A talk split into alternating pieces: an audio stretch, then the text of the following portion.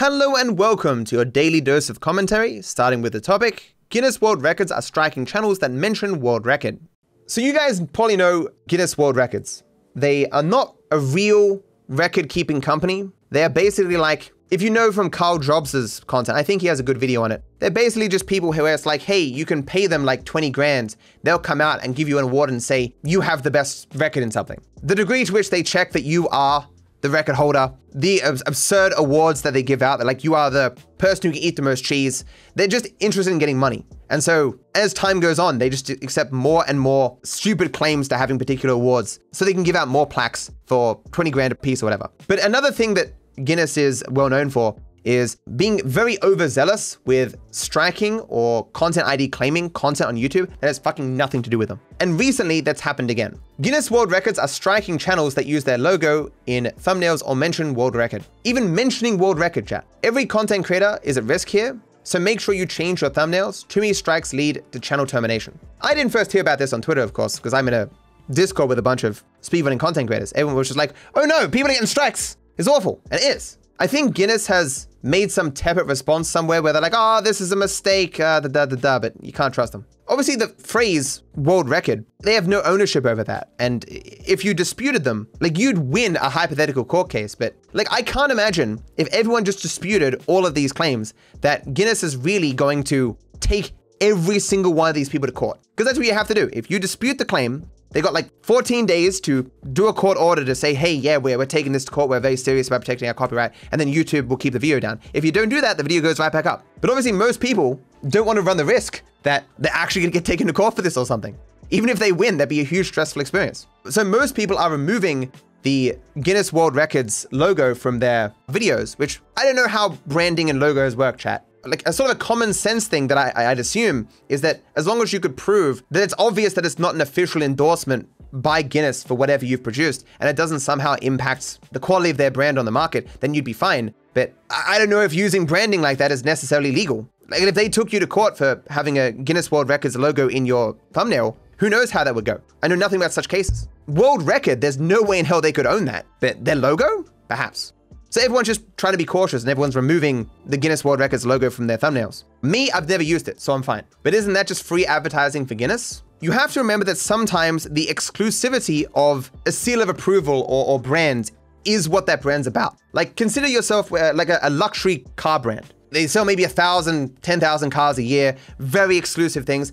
And imagine you just start taking their logo and putting it on every shitbox around. Like everyone has a, the, the logo for that exclusive luxury brand there obviously that's going to negatively impact the marketability, the profitability of their, their company. And you can't say, well, it's, it's free advertisement. People are seeing your logo now. In the same way, Guinness could argue in court, like, look, if they're putting our seal of approval, our, our Guinness logo on literally everything, then that seal now becomes worthless in terms of our ability to, to sell it as a seal of approval to potential customers. Is all uses of their logo necessarily representative of, of a seal of approval or endorsement? I, I don't know. I, I, don't know how that works. But you can see how it, they could make that argument in some cases. But I say, in regards to this whole situation, largely that they were striking people with world record in the titles for their videos, I said this. I knew this day would come. It is why I willingly became a washed up speedrunner and gave away my world records. It was the only way I could guarantee my content wouldn't be struck down, so my viewers could watch it forever. I'm just thinking of you, chat. it will never be taken down now, chat. I sacrifice my prestige, my world records, just for you. You're welcome. The benevolence. FouseyTube accidentally drops the N word. So I am not going to show this clip for obvious reasons, but how many of you know FouseyTube? And what is this? He has 30,970 out of 31,000. He was a prankster back in the day. Oh, is he do boxing now? Is this gay porn? No. It's subs, as in like paid subs? Is he on Twitch or Grindr? He boxes?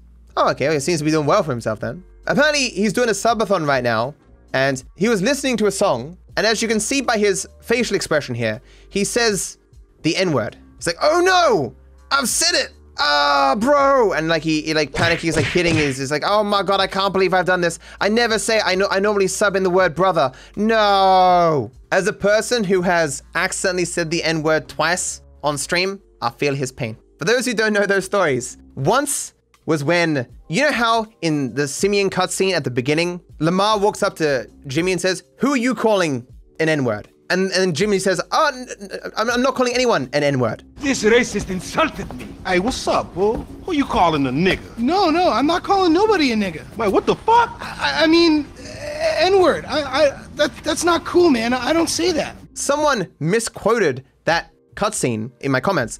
I've been streaming for a long time, and then I was like, no, no, that's not that's not what they say. And then I fix the errors they made in the quote, but I forgot to remove the N-word and say N-word, right? I was like, no!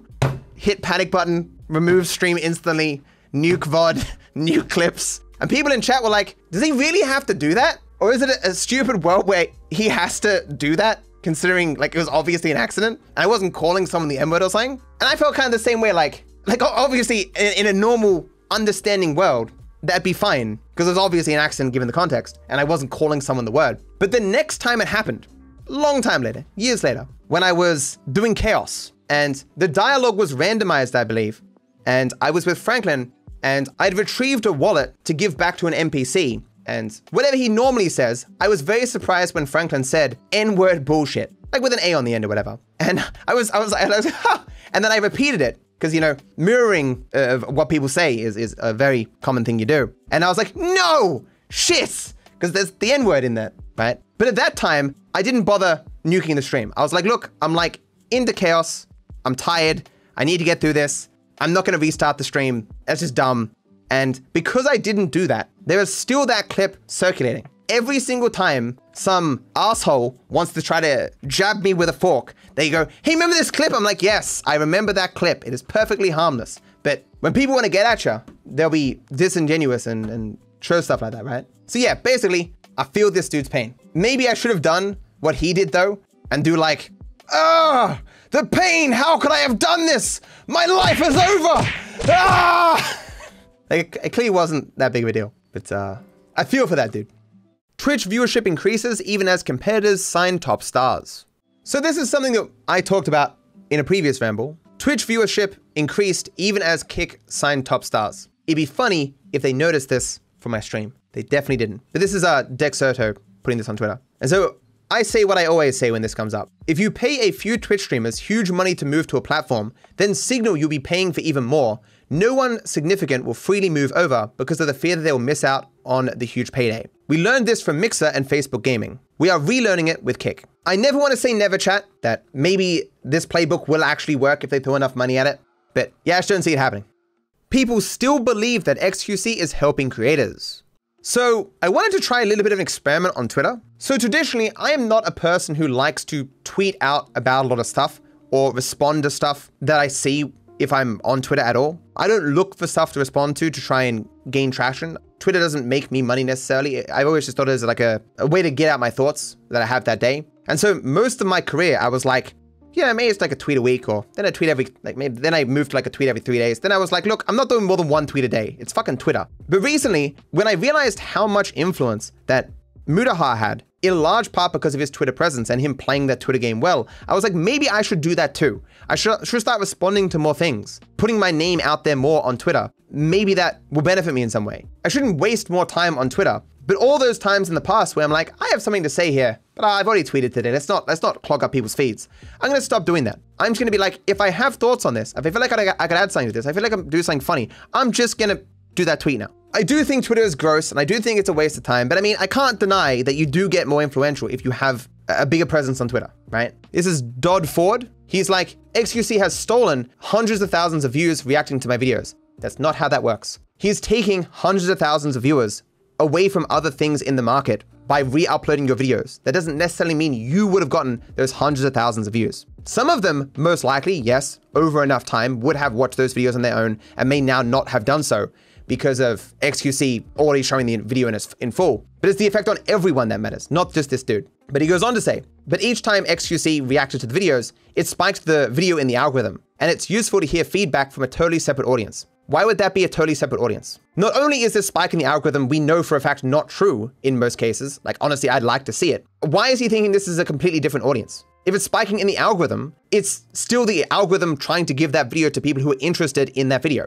So it shouldn't be a completely different audience. He continues to say, I always think it's cool when people react to my stuff. So I respond in a mocking way, acting as if I'm Dodford. All I'm saying is The less work the super rich guy does, the richer he becomes, the more of the finite impressions he gets, the more of the finite viewers he has, the more re-uploads he spams out, the bigger his share of the finite market, the better off everyone will be, because it all trickles down. The market is infinite, you see. Everyone can get unlimited views, so no one on the market is ever really negatively impacted by content aggregators. I also piss rainbows and shit gold. Even saying all that, I recognize most people would have no fucking idea what I'm talking about, right? No one. Even some of you are like, I don't get it, because this view is complicated, and it's annoyingly complicated. I need to sit down and just think of like some fairly simple ways to break down my perspective that I could communicate in say a minute. Uh, I don't know how I do that. Oh, me, I think on it. The disturbingly supportive side of online fandom. Hey Matt, I know you probably get this every day. However, love your content. Been watching your YouTube for about four to five years now. Very rarely catch your stream due to times and differences. Glad I get got to see this one. Thank you, Toby. Appreciate that, man. Makes me feel good when people say such things. Although in my darker moments, maybe I shouldn't talk about this, but when you're feeling particularly down, you will tell yourself things that can potentially diminish the positive impact of uh, words like that. For example, acknowledging that there are so many terrible people in the world, or at least I would perceive them as terrible, who will receive the exact same sort of message every day. It almost doesn't matter what you do or say, there is always some market or some group of people who will be like, You are a good person, and I love what you're doing. You could be beating children to death with puppies. And there's gonna be some audience out there, some group of people who are like, Yes, you go, girl. Fucking love that shit. In fact, here's a thousand dollars. When it is possible to succeed and be loved, regardless of what you're doing at any given time, as long as you're in the right circumstances and in front of the right people, that context for any positive esteem that you receive from others, it kind of diminishes a little bit, right? As much as you still appreciate it, it makes you feel good, you're like, I could be the complete opposite person.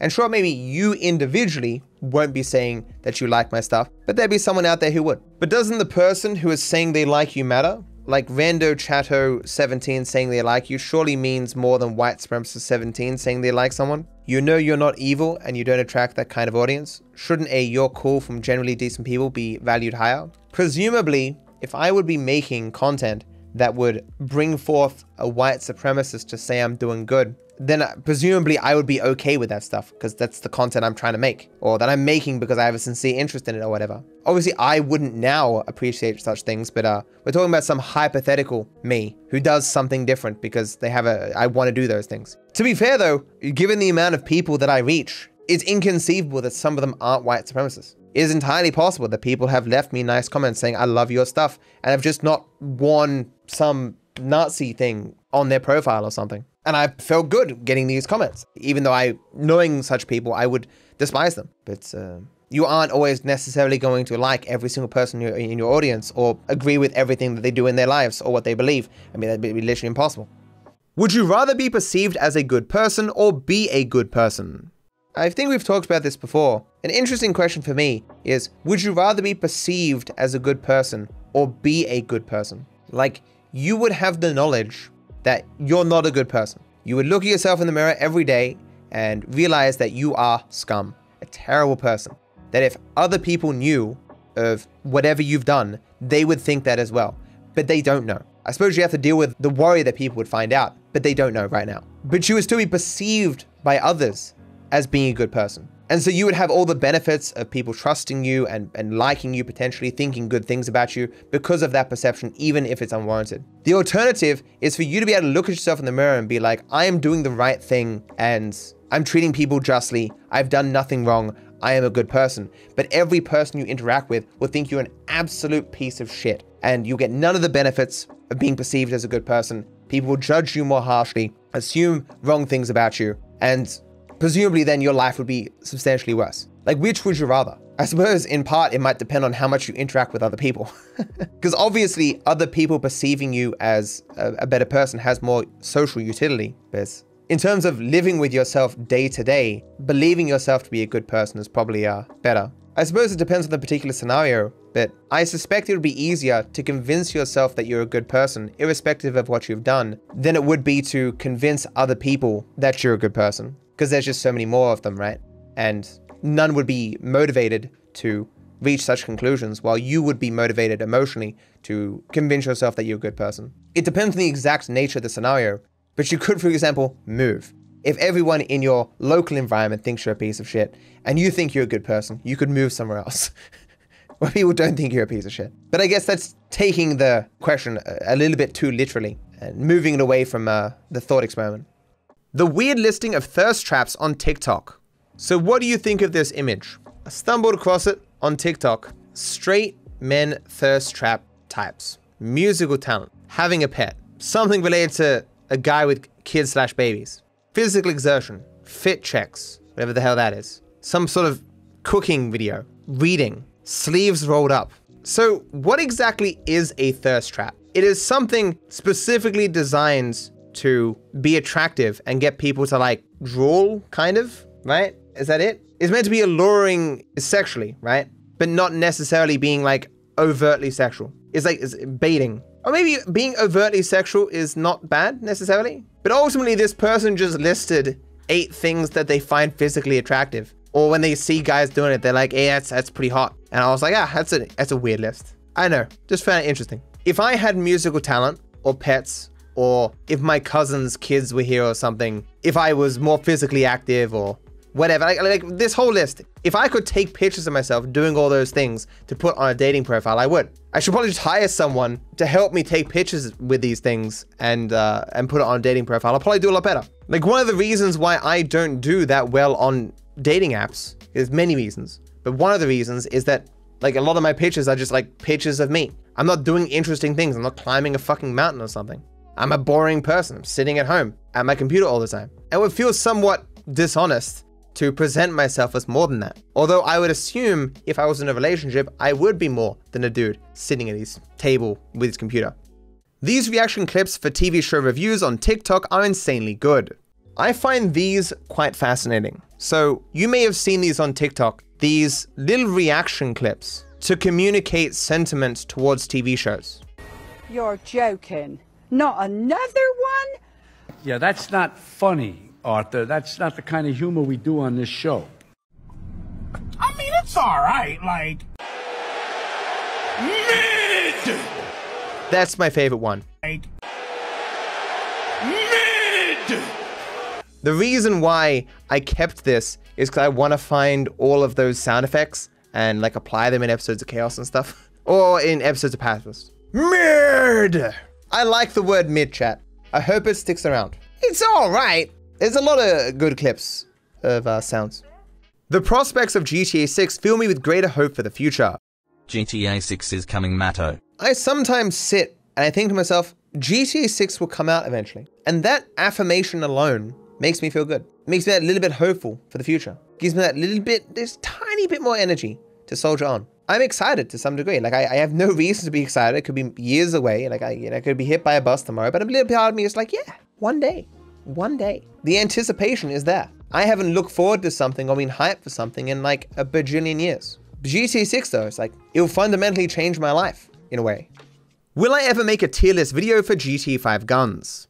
I know nothing about guns. I did consider doing some sort of tier list of guns in the game, and I was like, I don't, I don't care about the guns in the game. I don't know. I mean, I would have some kind of tier list, but it would be like good or bad. As long as you have an AP pistol, some sort of assault rifle, some sort of explosive weapon, and a sniper rifle, you're fine. Headshots all do the same amount of damage. You could also do tier lists in different contexts, like tier lists of missions for pacifists, no damage, or for chaos. Yeah, I had the issue when I did the tier list the first time round that I didn't know how to judge things, because obviously for the average person, if a mission can be done well passively, it doesn't really matter. And for me, that does matter. I tried to judge it more objectively, like not merely my experience playing, but how the game would be perceived by others and stuff. I, it's kind of a mess, really. Yeah, I, I didn't really like it. Next time round, I'm just gonna be like, I like this mission because of X, Y, and Z reasons. I don't fucking care about your opinion. Instagram Vine boom. what was my first ever gaming console? The Sega Mega Drive. My first PC was something I think my parents got from work or something that they found like on the side of the road or something. And it was one of the PCs that it's green and black. So it looks like this. I believe they only took it because it was free. It didn't really have any practical purpose, but it had one game and it was like words would be written like this, like X, Y, Z, 4, 2. And then they would move down the screen slowly. And if one hit the bottom of the screen, you would lose points. And so you had to type as fast as possible. Da-da-da-da-da-da-da. So like every single time you type a letter, like the letter would just disappear before they hit the ground. And that's all I remember. But yeah, the Sega was more impactful. I've talked about Sega, the Sega Mega Drive many times on uh, in rambles. uh, Ecco the Dolphin, Gunstar Heroes, Revenge of Shinobi, and all those games. Jewel Masters. What will I do after I retire? I suppose that day will one day come where I will just sit here and live stream all the time. But more than likely, what's going to happen is when I retire, I will like travel. I will go to hot springs or something, and hopefully by then I will have found someone that I can travel with and take places. And I suppose by the time I do such traveling, by the time I come back and try to stream again, no one will be here. I haven't retired yet though, so be sure to hit that like and subscribe button. I wish you all the best.